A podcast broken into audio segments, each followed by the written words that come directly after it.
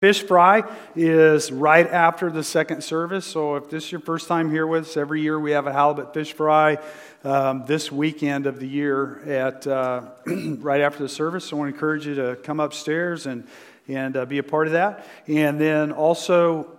Um, this week and next week, you probably already heard, but we're doing deacon nominations. So this is, is really important. Um, you'll nominate two people, so two men, to serve as deacons. And this is a, a biblical place of service within the local church. And so as, as we do that, that's actually ends up kind of where we are in First Peter today is talking about elders and, and what that looks like. So um, we are if you talk about our church, you know, kind of how, how does College Heights work, or what does it look like, or how are decisions made, or what, you know, who's in charge, or any number of questions people might ask about that. Basically, if you come down, we're an autonomous church. Autonomous means that there is no ecclesiastical body, there's no uh, denominational thing over us that, that calls the shots here. In other words, it means that we, as a church body, we pray, we seek God, we stand on His word, and, and we seek to, to know where God would have us go in this local um, area. So we're self governed, and Jesus is the head of the church, and the Bible is our final authority. So as we come in, we stand firm on the Word of God. Jesus is the head, He is above all things. And, and we're also congregational in, in the fact that we vote. There are a few things that we would vote on. Everybody who's a member of the church, if something was, ha- um, some of these things would happen. For instance, if something were to happen to me and I were no longer here, you would vote on calling a senior pastor. So, a senior pastor, if, if um, one day when I'm no longer here, the, um, the leadership team will put together a team that will um, bring can- a candidate in, and then they will come before the church, and the church will spend some time with them and then vote for you know whether he will be the, the person to serve in the church. And that, that's a huge responsibility. It means that everybody in the church has to seek god seek his face and, and, and pray and, and look to where does god want us to go? Who is god bringing here to be? We vote on an annual budget every year. We're, we're in the process of putting that together um, and as we bring that the church votes on that as to whether we approve it or disapprove it. Um, we would vote on incurring debt if we were to borrow money, which we're debt free and, and you know we're not looking to borrow anything anytime soon. But if, if we were, according to our Constitution and bylaws, that would require a vote of the congregation, as well as if we decided to sell all the property, we would have to vote on that. So there's some things there that are important that, that come in, and everybody in the church is a part of that. The day to day leadership stuff, just different things that happen in and out um, once the budget is settled and so forth, and, and making purchases or, or direction or, or so forth, that falls on the pastors with the deacons providing accountability. So the deacons and, and the pastors and the deacons, that the pastors will be Roy and myself. Um, Greg was obviously he's gone. He left a couple of weeks ago, but um, but that's the leadership team, and they provide accountability. So it's commonly referred to. If you talk to him, you go, "Man, he's like really geeking out today on some stuff." But uh, but it's important to know. You know, it's important to know what what it all, how it all works, because sometimes people say, "How how do we do that? How do we do that?" Well, the, these are the ways that it works, and the Constitution and bylaws of our church spell that out. But um, But it's commonly referred to the model as, is staff led, elder protected, which means your pastors typically lead and, and, and come in and, and pray and, and bring direction. And, and then these, these deacons, they come in alongside us and, and they provide accountability and, and look at, you know, where are we going, how are things going, and so forth. Practically speaking, uh, you know, getting, well, all that, so what does it all mean? In other words, you know, what, what does it mean? It, it means that even after 25 years, I don't make decisions on matters of importance without getting input and approval, which is really good.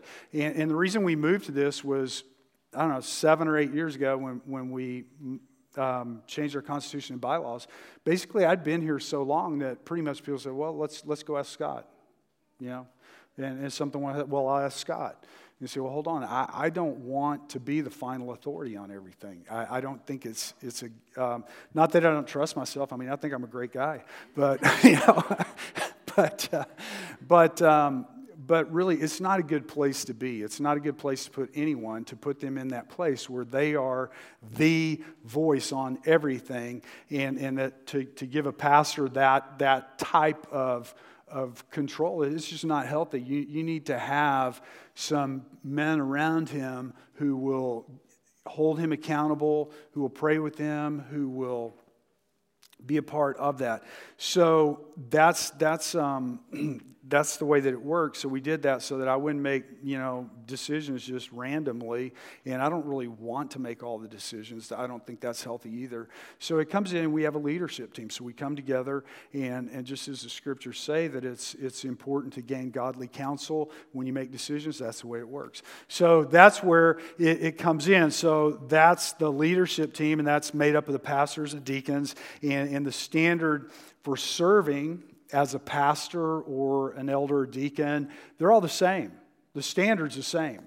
So, you know, a lot of times people say, well, pastors, you know, they have a little, they're, they're supposed to be this, but, you know, everybody else can be over here. Actually, if you come in and you look at these, these standards that God has placed in the scriptures, they apply to everybody in the room.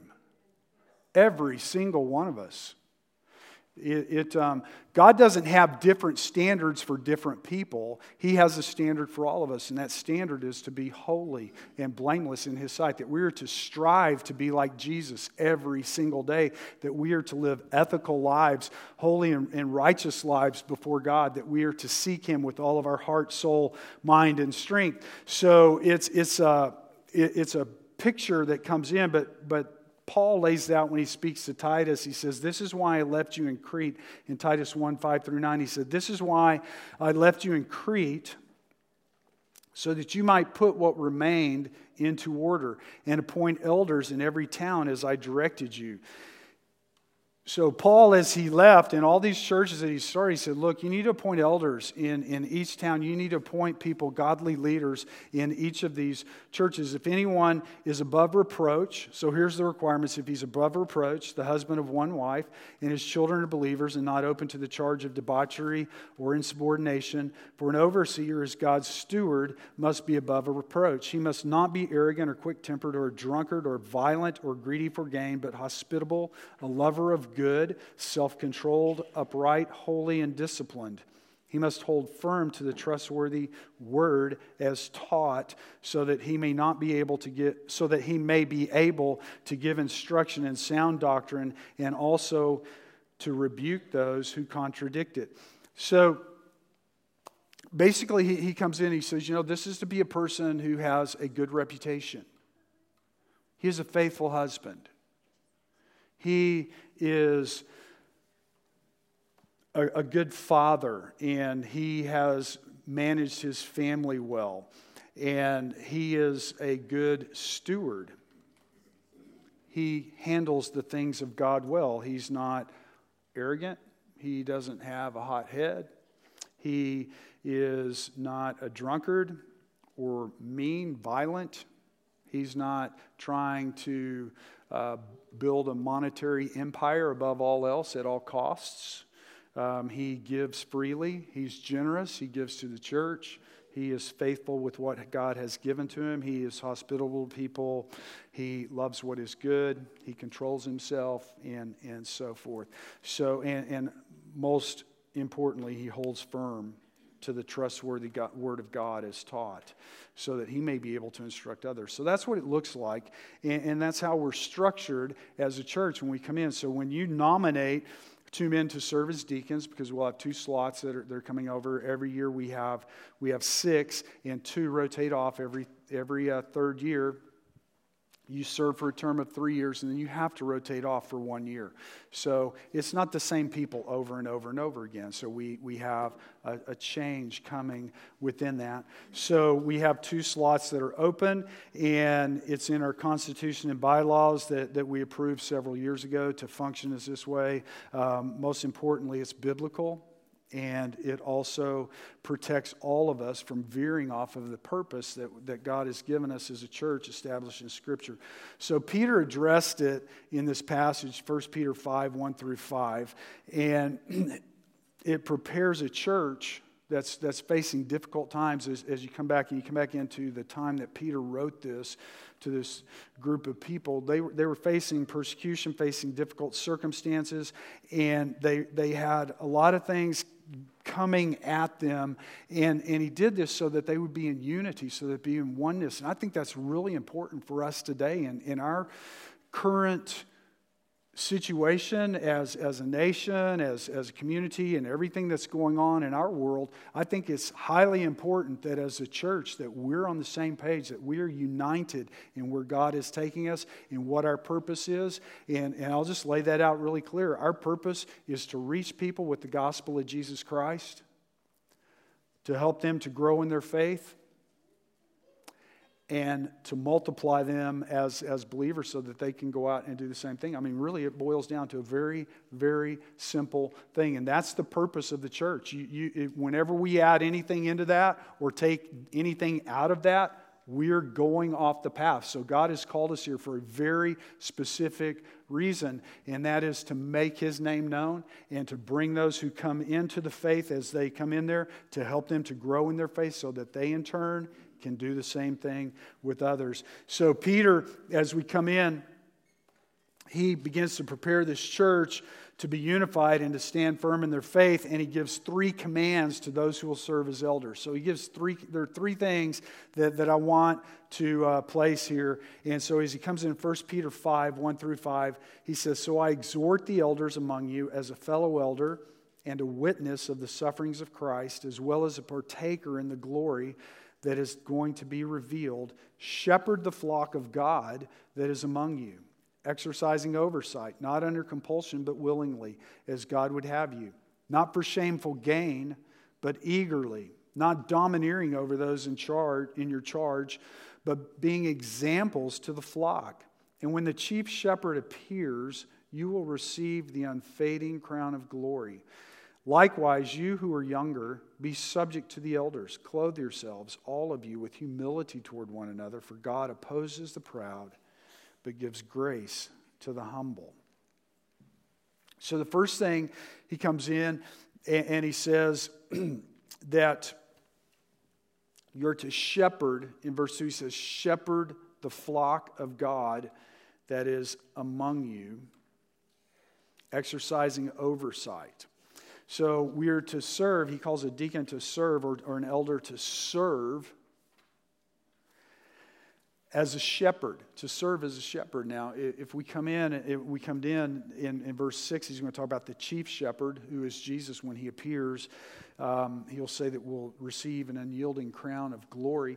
But as we come in and we look at the shepherd image in Scripture, the shepherd image, it's a familiar one. David said, The Lord is my shepherd.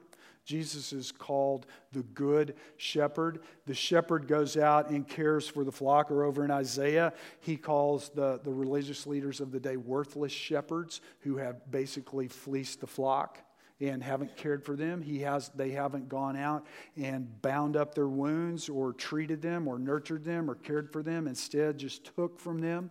So he says, serve as a shepherd, a good shepherd, exercising oversight or being an overseer, one who looks over. And, and that's this word of, of elder. It's, it's used a couple of different ways. One is an overseer, another one is a presbyter.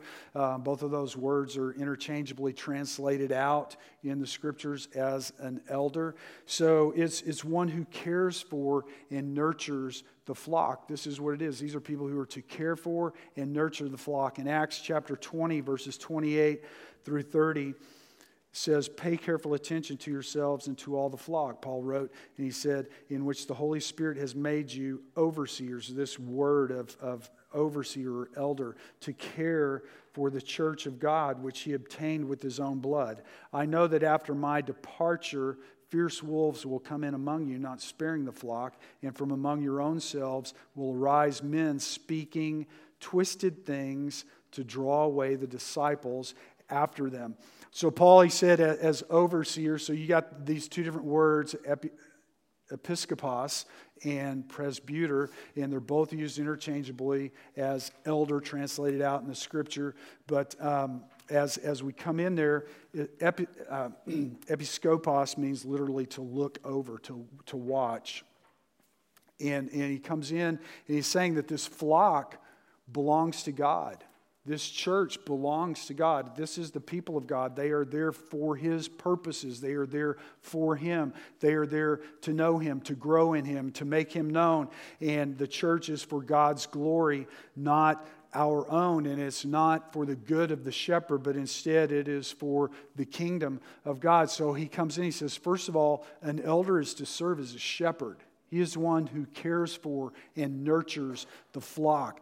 That as you come in here and you select men to serve in this role, as you select them, you're to understand that these are people who are caring for others. These are people who are nurturing and, and protecting the flock, that they, as they come in, their goal and their primary reason is to honor God and to make sure that His church is cared for and that his church is on the right track. And then the next thing he says, um, after exercising oversight, is not under compulsion, but willingly as God would have you.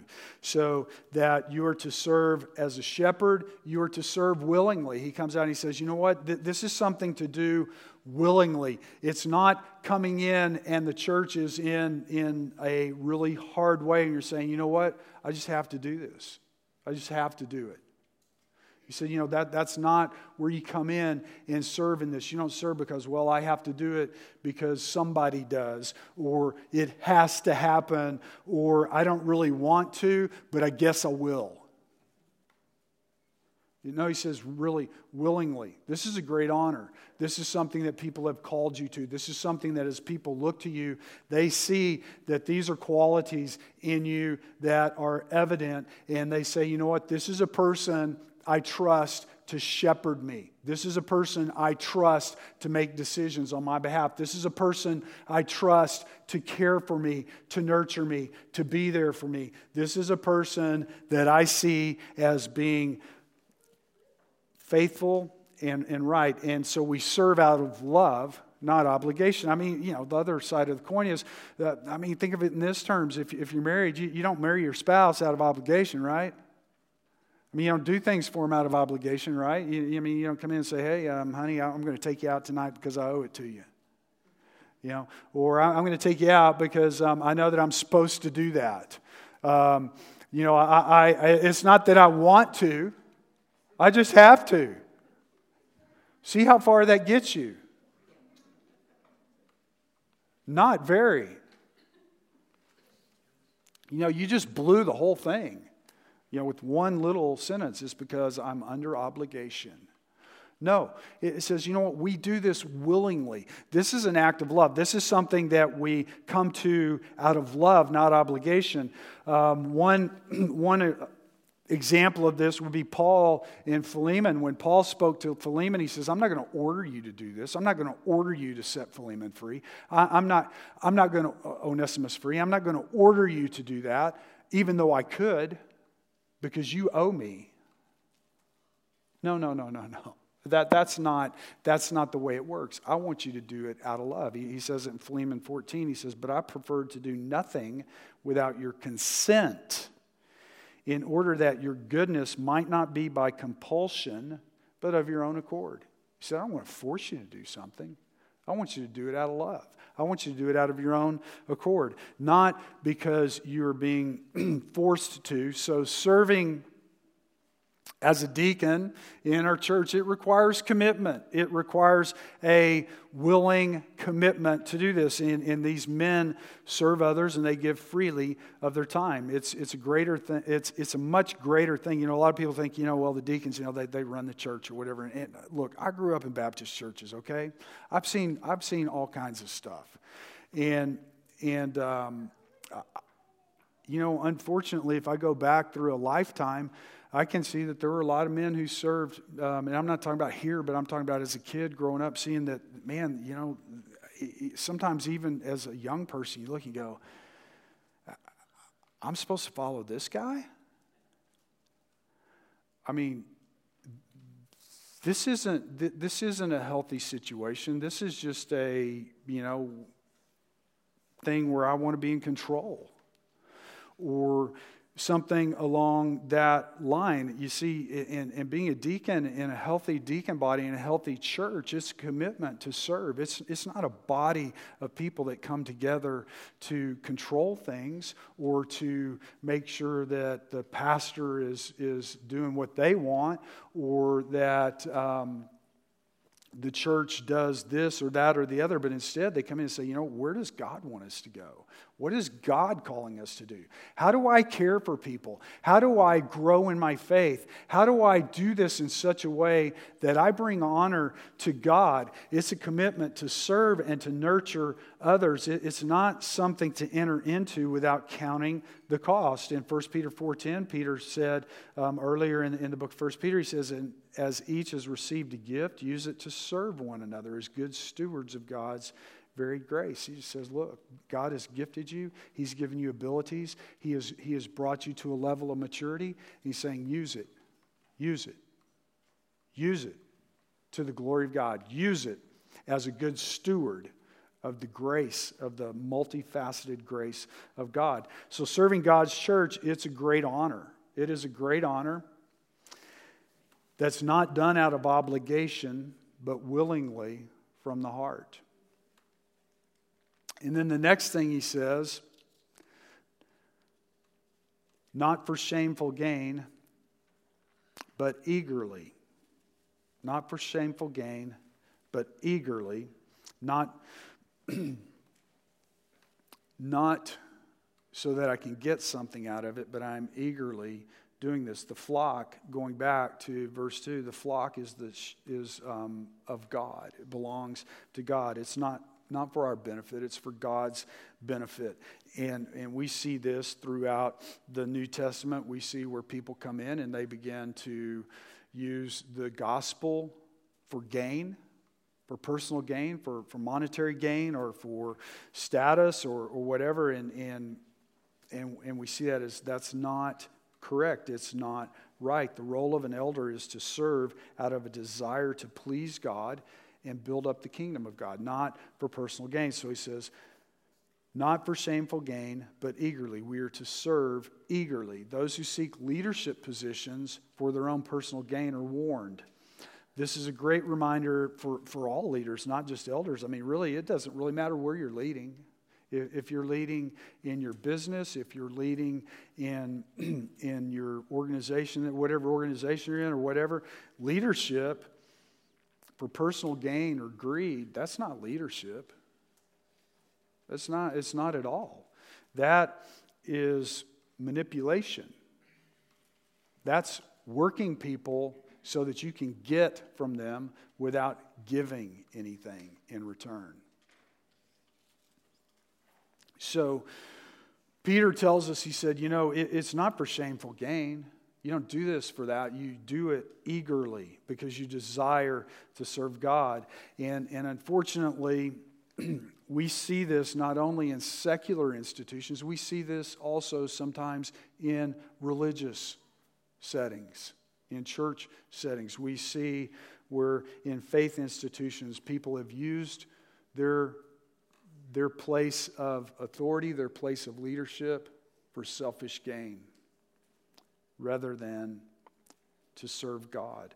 In Psalm 100, verse 2, the psalmist wrote, Serve the Lord with gladness, come into his presence with singing. And I think this is where Peter was leading with this. He's saying, You know what? We serve with gladness. We come before him with the song in our heart of praise, and we eagerly serve, and we do it with joy and gladness. It's, it's not a position to pad a resume. It's not a position to say, I've done that or I've been here. It's not a position to achieve an agenda to come in and say, you know what, I just want to see some changes made, so I'll do it long enough to do that. No, it's, it's a position where we come in and we serve and we eagerly shepherd the people of God to build them up and to reach those who don't know Jesus with the gospel. I mean, ultimately, that's what He's placed us here for. He has placed us here to reach people with the gospel of Jesus Christ, to remind us that we live in a community where we're surrounded by people who have not experienced the hope of the gospel.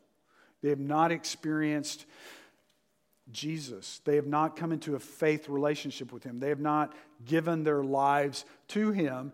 And we believe firmly that apart from Christ, we're destined to eternal condemnation. Call it hell. I mean, that, that's, you know, wow, man, he's getting into hellfire, brimstone, all this good stuff. But, um, but, you know, really, ultimately, that is the bottom line. The bottom line is, is that life, Jesus said, I've come that you may have life and that you may have it abundantly. He says, I am the way and the truth and the life. No one comes to the Father except through me. If we truly hold to that message, if we truly hold to the scriptures, if we truly hold to the Word of God, and, and we come in here and we look at serving willingly, serving eagerly, serving as shepherds, and serving humbly as, as we come into that. Why do we do it? Because we understand that apart from Christ, all of us are doomed. And that we want to make him known to all of the people around us. So he comes in and he says, not domineering over those in your charge, but being examples to the flock not domineering over those in your charge, but being examples for the flock. And when the chief shepherd appears, you will receive the unfading crown of glory. Likewise, you who are younger, be subject to the elders. Clothe yourselves, all of you, with humility toward one another, for God opposes the proud, but gives grace to the humble. So the final thing he says is serve humbly. Be humble. Be humble as you serve. Do this with humility. Do this in such a way that you mentor others as they watch you.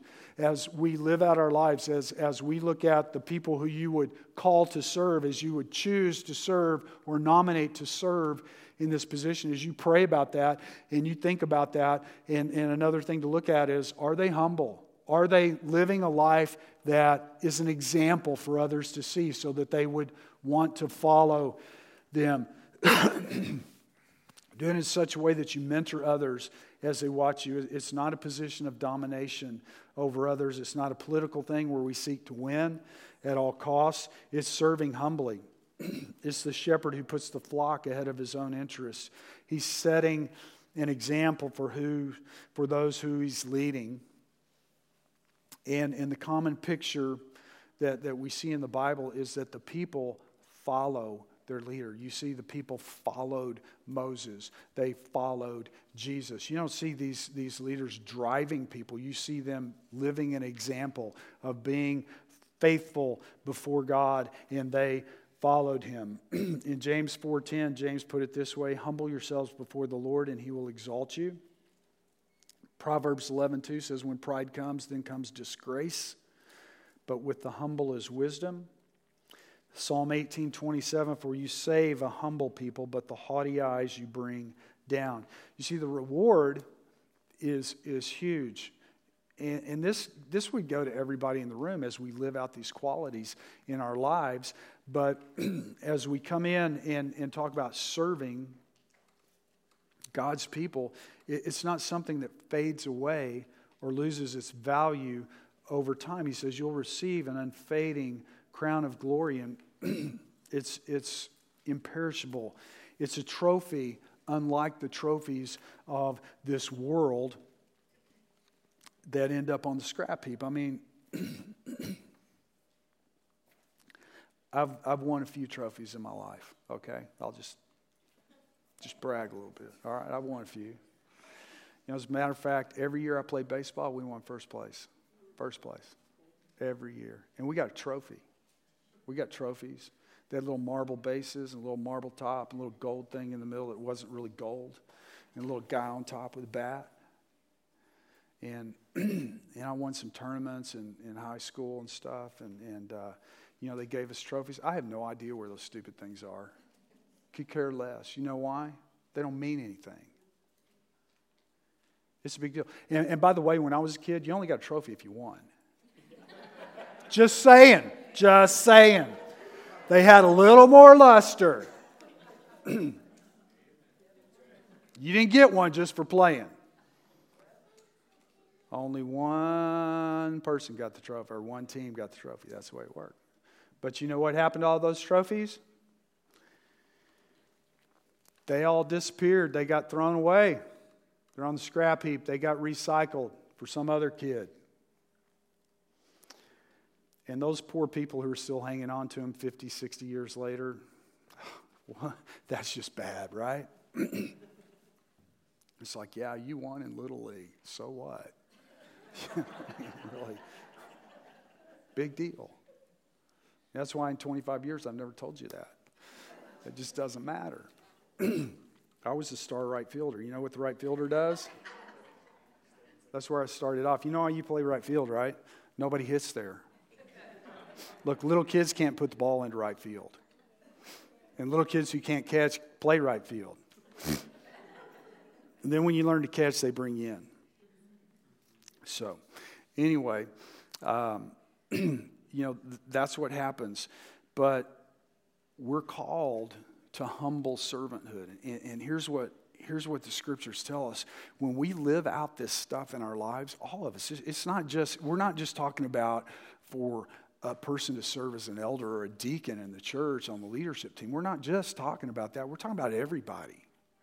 Look the standard that god has given to us it's the same for all of us. It really is. He doesn't have a standard for me and a standard for the people who are in the church. He has one standard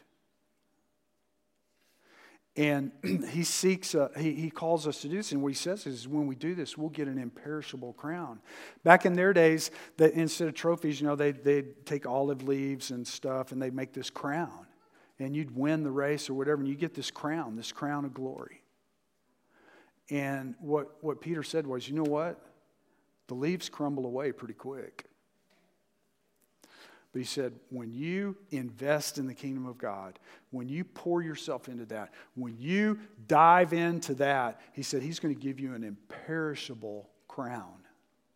He's going to give you what cannot be taken away.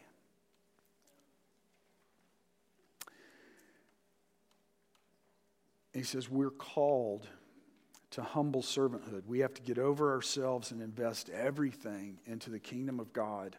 Humility will grease the skids and make everything else run smoothly.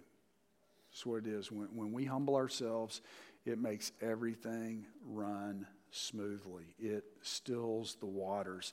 It's when we understand that we're all sinners, everybody in the room, every single one of us.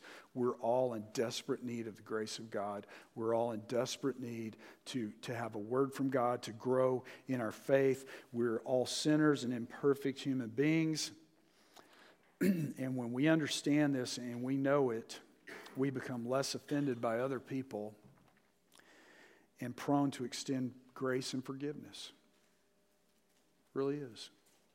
When, when we get all jacked up and think, you know, I just don't understand why, why, why he doesn't get it or she doesn't get it or, or they're just so whatever. That's not humility. That's just saying, you know what, I've arrived. Instead, when we come in and we look at it and say, you know what, I know that I haven't arrived yet. And I know that I have needs in my life.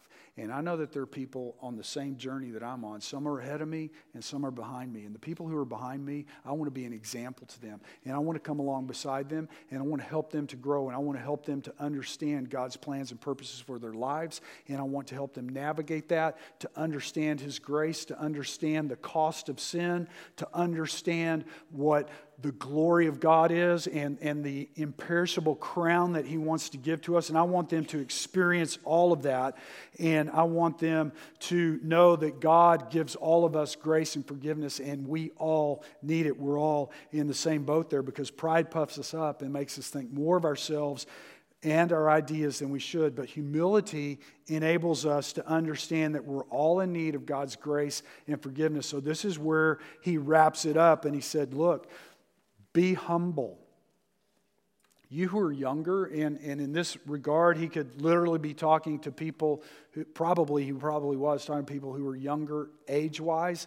He said, Look, those who have, have gone before you and they're serving right and they're living this stuff out in their lives, humble yourselves to them because they have something to teach you. They have something to give to you. And, and then we understand that none of us have arrived, but we're closer today than we were yesterday. We're closer to the destination. And that's the Christian life. It doesn't matter where you are in, in your Christian walk. It's not how far I've gone, it's that I'm going. It's that I'm taking a step forward each day, that each day I'm getting closer to Christ. Each day I'm growing in my faith. Each day I'm learning more about the Word of God. Each day I'm spending time in God's Word. Each day I'm letting Him speak to my heart. Each day I'm letting Him show me things in my life that He wants to build up, things that He wants to change, things that He wants to remove, things that He knows that ultimately will make me everything that He has called and created me to be, that, he, that will bless and encourage me. And so as we come into it and look at it, He says, Clothe yourselves, all of you, with humility towards one another, for God opposes the proud, but gives grace to the humble. And in other words, He says, You know what? Just, just understand this.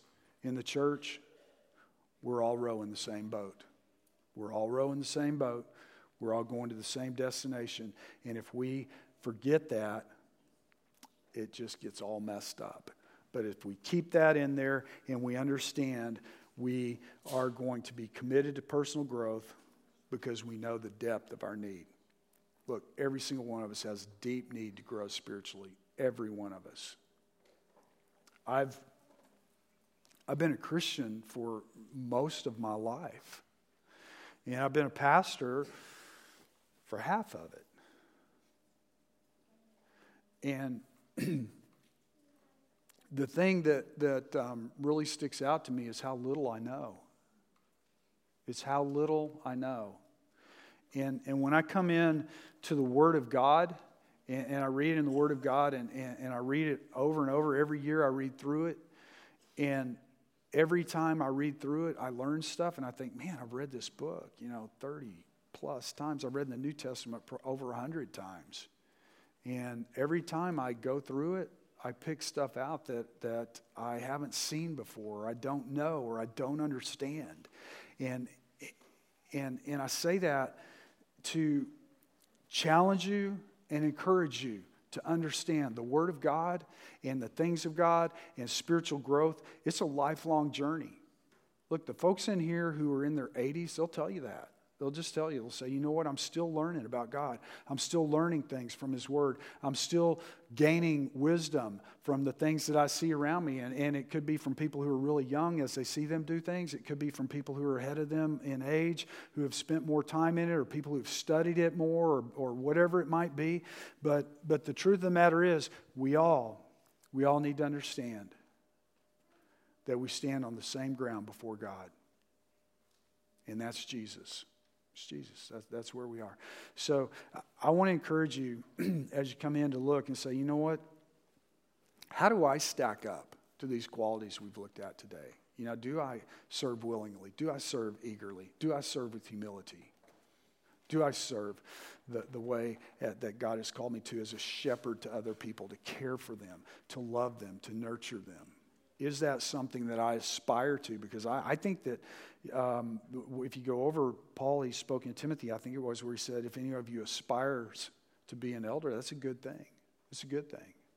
It's just a good aspiration to have. It's a good to aspire to have these qualities in one's life. So I want to encourage you to do that and to pray and say, God, you know what? This is, this is where I want to be. This is what I want to happen in my life. Let's pray. Father, we come before you today and, and thank you.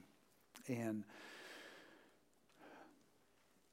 most of all, we, we come before you with a depth of gratitude for the grace that you've given to us, for the faith that you've enabled us to have. Father, for the hope that we have in Jesus. Father, we praise you because of the opportunity that we have to follow you, to know you, to experience you. Father, we thank you as a church family for the unity that you've given to us. I, I thank you for the men you've called out to serve here in this church over the years and the blessing that they've been to me.